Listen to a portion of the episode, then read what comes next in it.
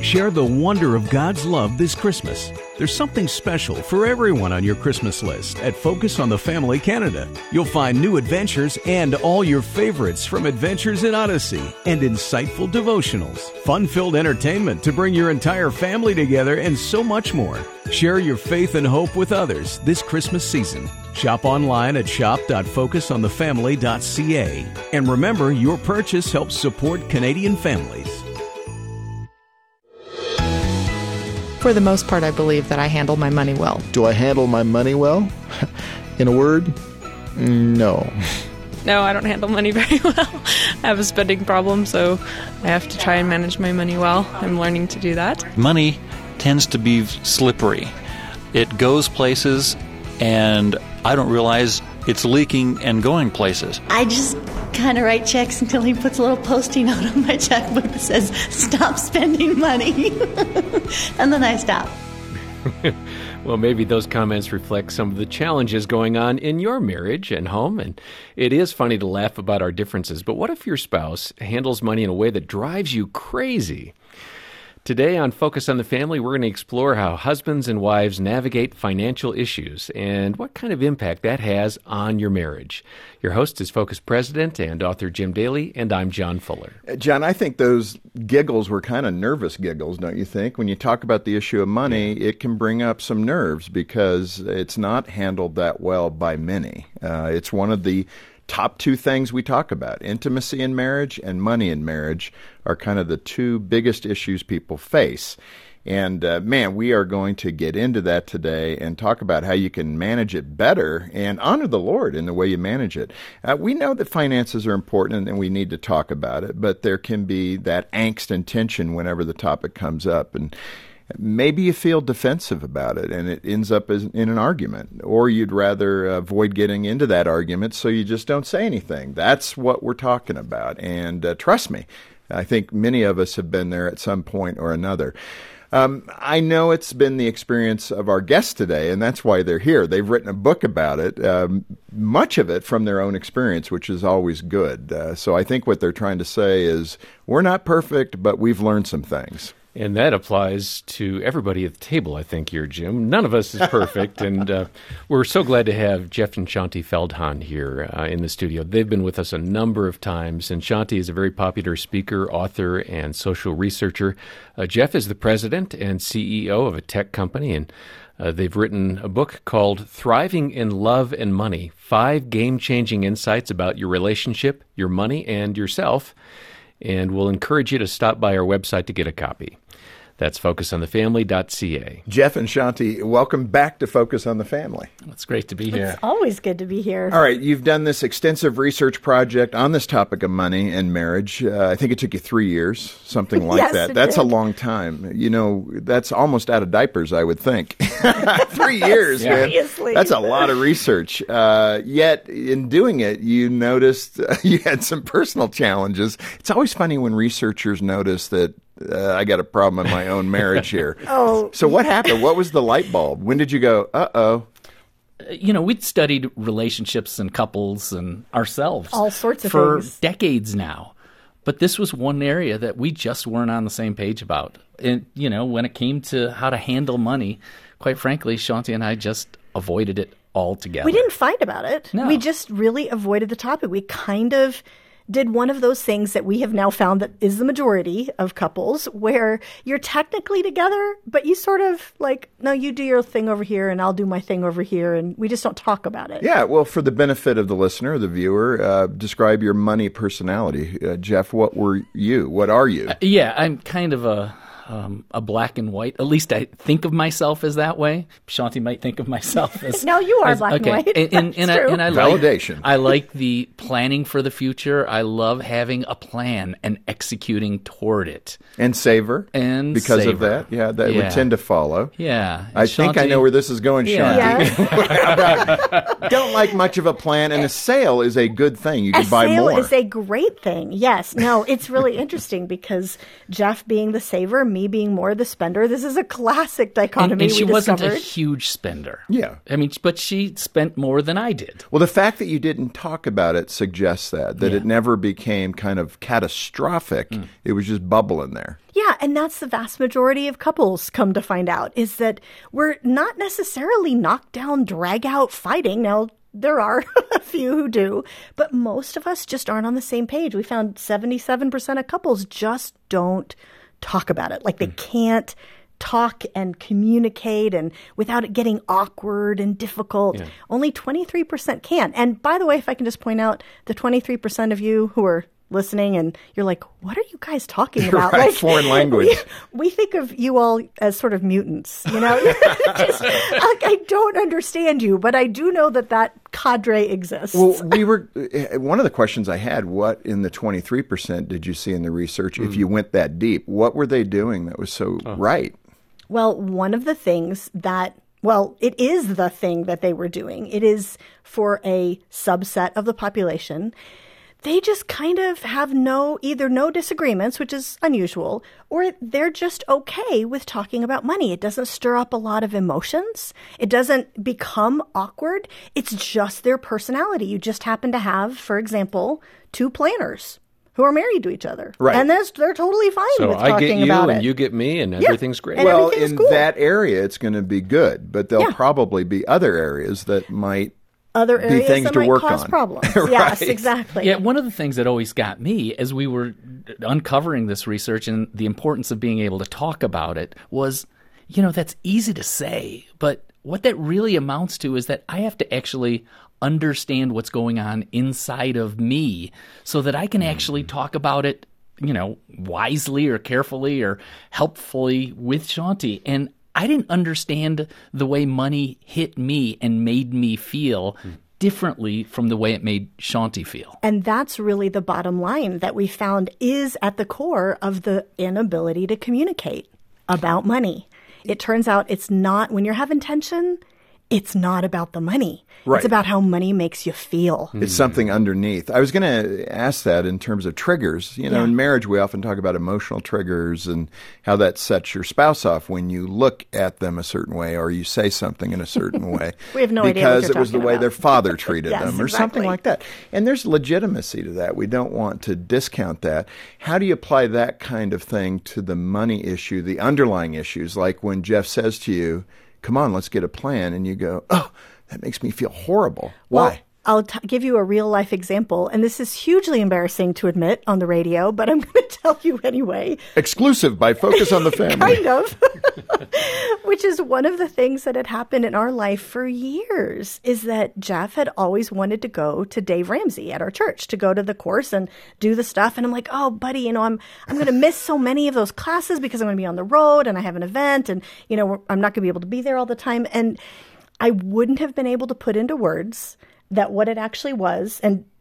Jeff actually helped diagnose this. I don't know if you want to explain this. Yeah, I, I realized that you know what Shaunti was really afraid of was me. Confrontation. No, No. was that I was going to come out all fired oh. up about this and put the family on the equivalent of a 500 calorie a day diet. Right. And that we wouldn't be enjoying life particularly. Well, and the thing is, we wouldn't have been able to put into words that that was one of the big things that was my reluctance. And we have to learn to diagnose that in order to come together well. Well, and again, you've done the research. That's 77%. That's a preponderance of the folks. Yeah. What are the risk factors if they don't start thinking differently about it? What are those? You know, if you're talking to a doctor, if you're eating ice cream, uh, there's a risk factor here. Yeah. You're going to have heart disease most likely. Yeah. So in the money area, if for those 77%, if they don't start dealing with this, what are those risk factors? Well, what ends up happening, we found, is that it ends up shaking people apart instead of bringing them together. Because around this topic of money,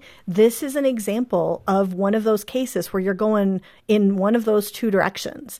And it is a classic thing that we talk about. You talk about that marriage is supposed to be one, you know, that we're supposed to have two people become one. And money is the one area for a lot of couples mm-hmm. where that just doesn't apply. And people are resisting kind of being one in marriage and it's coming out in how they handle money.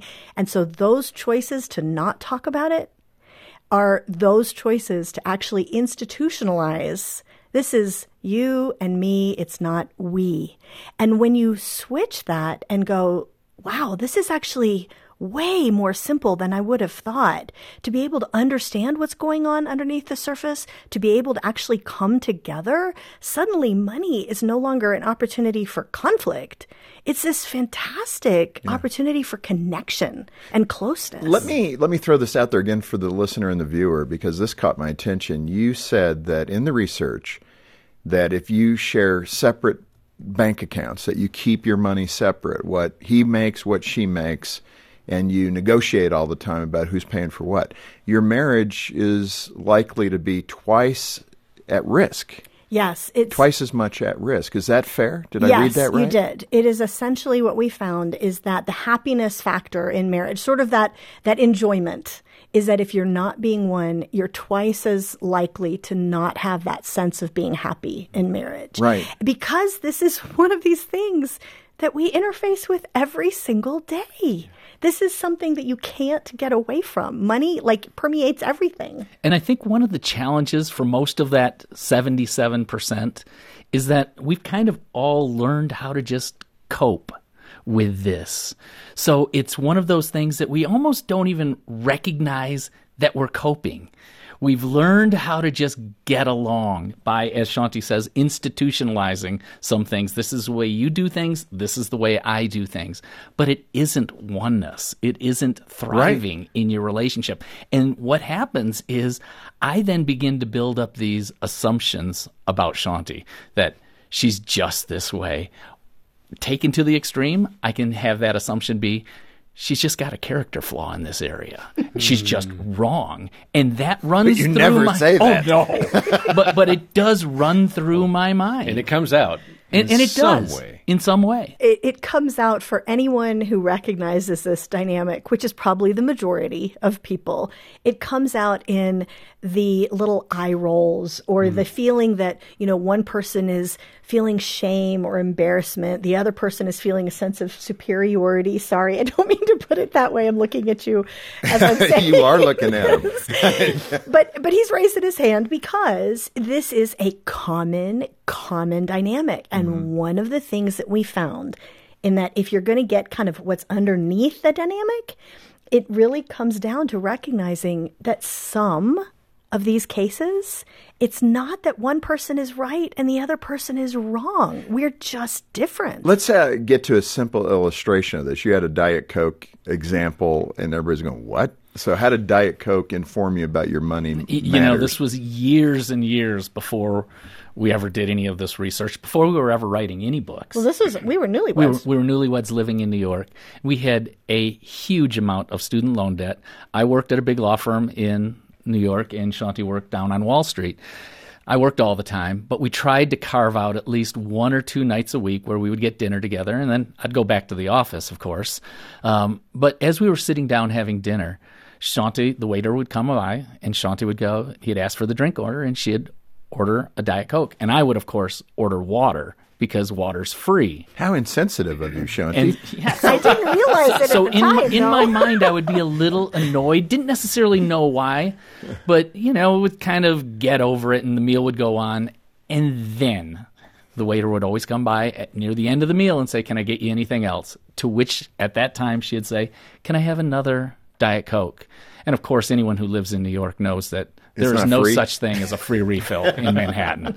So of course, that's now say nine bucks between two Diet Cokes. I'm adding that up every time, thinking she really doesn't care about our student loan debt. So how did you approach this? It. Oh, I just shut down. Oh, okay. And just be annoyed. And she didn't know what was going on. She knew that I was upset almost every meal when it ended. And I didn't know why I was really upset because that was all kind of going on underneath the surface inside of me. And it wasn't honestly until we started writing the book and doing this research that we were able to sort of talk back and sort of re engineer, reverse engineer, and back to what we originally talked about at the time, months later, was I was finally able to say, well, what it what it is, and this was again the newlywed years. We didn't know this about each other. He didn't know at the time that I actually don't like the taste of water. And I really, I know it's weird. I'm one of these people. I just don't like the taste of water. And so I don't enjoy a meal out if I can't have something to drink with I it. think water technically is tasteless, but Not in New York. but yeah, that's true. Not in New York, baby. Everybody else is, who's listening to this is going, yes, you're weird. And there's a few of you who go, yes, because that's them too. But I feel the same about uh, asparagus, so don't worry Okay, well, it. there you go. Well, the thing for us that we wouldn't have known if we hadn't talked about it is that this was just an example of the fact that we were valuing two different things. And this is a common daily source of friction for a lot of couples.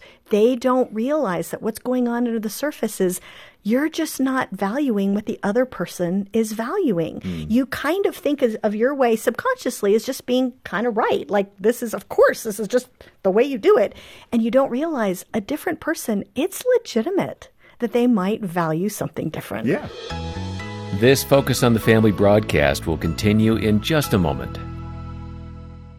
Focus on the Family Canada's Hope Restored Marriage Intensive program is a proven program designed to save couples from the brink of divorce. For over 15 years, Hope Restored Marriage Intensives have helped more than 4,500 couples, and over 80% of those surveyed are still together two years after attending. If you or someone you know is facing a crisis in their marriage, please call Focus on the Family Canada today at 1 833 999 HOPE or visit hoperestoredcanada.ca to find out more.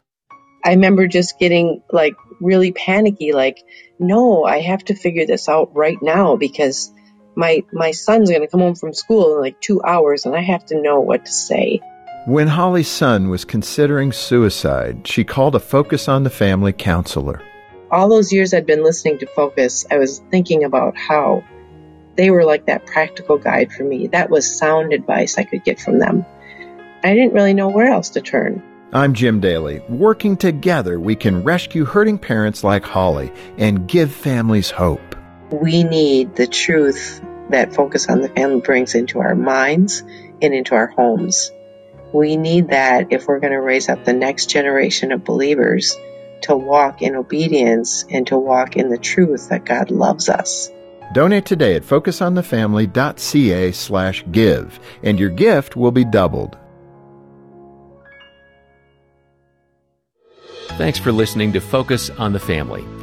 Let's resume now with the balance of today's programming. Uh, Shaunti, again, in the research, you found five what you termed insights Yeah. that really stuck out for you for the healthier side of this. What are those five insights? Yeah, absolutely. So the first one that we cover is this concept of you just don't realize you're not valuing what the other person values.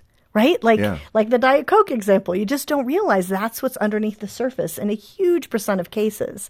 And that by the way, that doesn't have to just be the Diet Coke. That can be things like you you'd value differently about spending money to save time. Like Jeff always it would drive him nuts when she would we'd want to go out to a, a movie with the family and she would go online and order the tickets online and pay a service fee so that we could reserve the seats. And that was extra money in my mind because you know you just get there early you stand in line you get the seats you want anyway.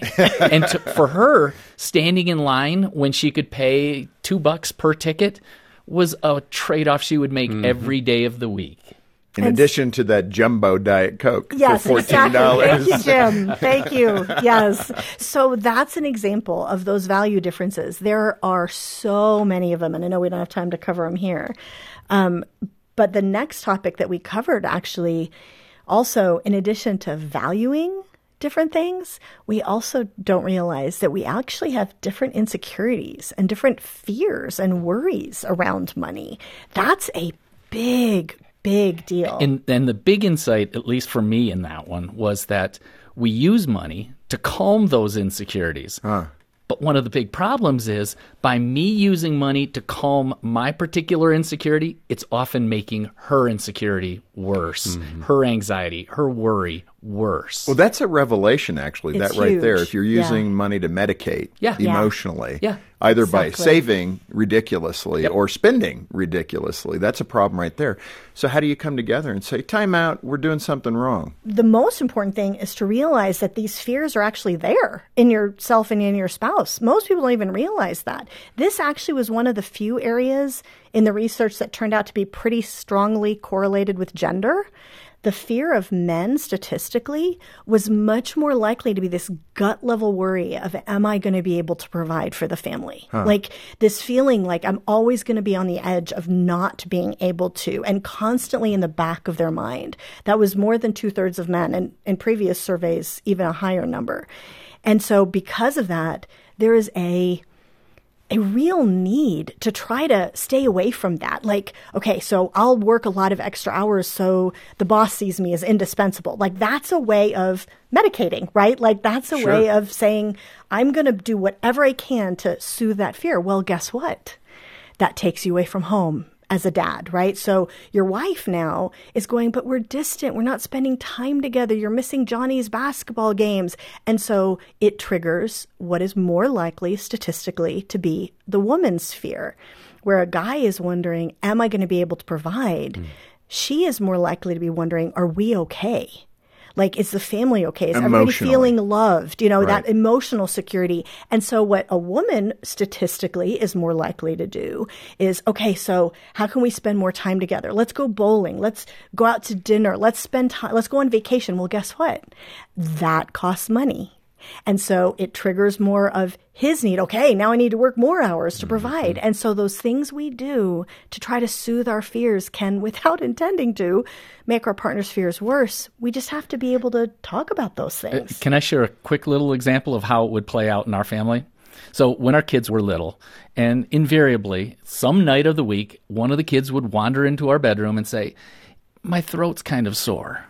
To which Shaunti would immediately go into the mode of, Tomorrow we got to get them to the pediatrician and get a strep test. Now we're self-employed. We, you know, we don't have typical health insurance. So what that would mean is that I'm already adding up thinking we're going to go get a strep test. That's going to be 100 to 150 dollars out of pocket. and 8 out of the last 10 strep tests have come up negative. So I'm thinking I want to take a wait and see approach. Let's see if they get worse. Shaunti is thinking, no, I, I got to figure this out now because it's an anxiety. It's care for my kids. Now, honestly, I would go to her and I would try to use this example and I'd say, look, pioneer children didn't run off to the pediatrician every time that they had a sore throat. Broken leg? What's a broken Yeah. leg? And they died. Yeah, well, okay. So I needed a better example. But the bottom line is, I could put that out of my mind because my worry was, how are we going to pay for this? Her worry was something totally different. Well, it's interesting too, and again, we're talking gender, but I tend to be more like Shaunti in that, mm. and Jane's right, more like bump. you. Mm. Okay, good. So it's kind of funny Yeah, that yeah. you know well- I'm more like, let's get him to the doctor. She's like, why? This and this is a perfect example, Jim, honestly, of the fact that that's why we have to be super careful when we talk about this because if two thirds of people felt this way, that means one third didn't, right? And that it is Right. flipped. The mm-hmm. key is you're never going to be able to talk about it if you don't understand, what's going on under the surface. Yeah, and I think maybe I've waited too long to insert this question, but the Lord and where's God in all this, and Yeah. how do you honor Him? And you're just treading water. So you don't in Christian marriages, particularly, you just don't want to survive. It's what we say every day, John. We want to thrive in mm-hmm. Christ. Mm. And I, I guess right at the end here, how do we do that? How do we increase our communication? What are those things that are rooted in biblical principle to say, okay, we're going to do something different today, honey? And what do you do that's different? one of the key things that you can do that is totally different is for you to examine where are you in your oneness around money.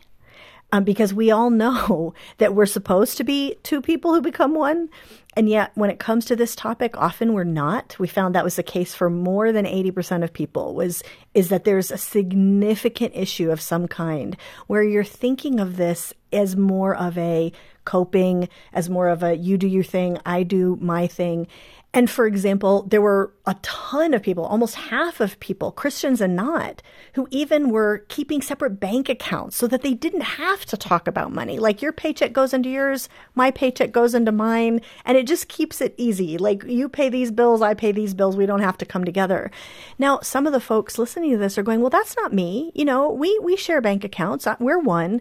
And okay, maybe you are, but maybe ask yourself, do you ever try to pull the Amazon package off the front step before your spouse sees it? I mean, that's just as much of trying to avoid being one and doing what you want to do as people who separate their accounts entirely. And that is not the oneness God has for us. Mm. We have to be willing to examine our own feelings and actions around whether we are trying to institutionalize oneness the way God asks us to or not. Yeah, and I think it's just, I mean, exactly what Shaunti is saying. It's humility.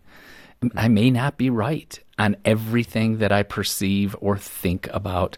And I may have things to learn about myself and things to learn about my spouse. And the thing is, with the research and the principles that we were able to uncover through it, I mean, they'll work, they'll help you um, if you are a non believer, I mean, you can apply those things and they will improve your relationship around money. Interesting. But as believers, we also have the Holy Spirit in our marriage with us.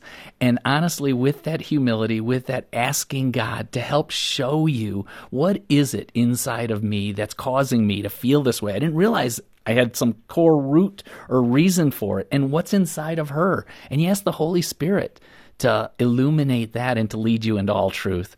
I think that's the advantage. Well, you said it, and that's a good place to end where we can start today.